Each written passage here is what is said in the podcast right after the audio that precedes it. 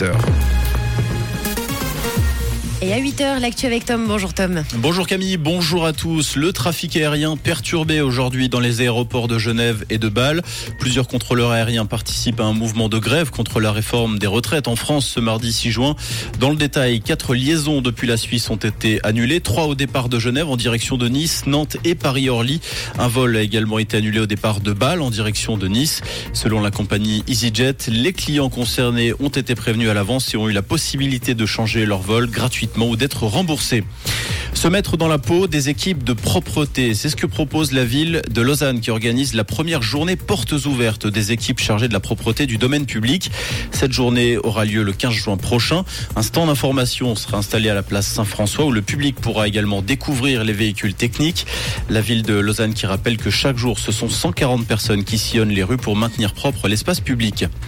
Les Suisses auront l'interdiction de se dissimuler le visage après l'initiative populaire de 2021. Le Conseil des États a accepté hier par 36 voix contre 8 un projet en sens. Cette interdiction s'applique à tous les lieux accessibles au public, dans la rue, les locaux d'accueil de services administratifs, les transports publics, les stades de football, les restaurants, les commerces ou encore dans la nature. En cas d'infraction, l'amende maximale est fixée à 1000 francs.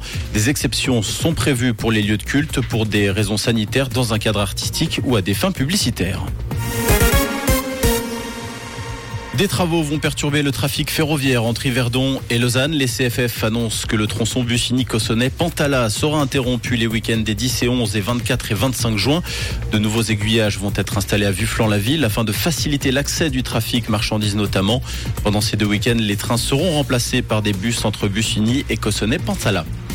Dans l'actualité également, la guerre en Ukraine. Au petit matin, un barrage a été détruit à l'explosif dans la région de Kherson. Cette explosion a provoqué d'importantes inondations. Russie et Ukraine s'accusent mutuellement de ce dynamitage. Dans la foulée, le dirigeant ukrainien Volodymyr Zelensky a convoqué en urgence son conseil de sécurité. Un mot de sport pour terminer avec du football. Au bord de la relégation, le FC Sion aura fort à faire pour conserver sa place en Super League ce soir. Les Valaisans affrontent en barrage retour ce soir le stade Lausanne-Ouchy à la Pontaise un handicap de deux buts. Début de la rencontre à 20h30. Rouge.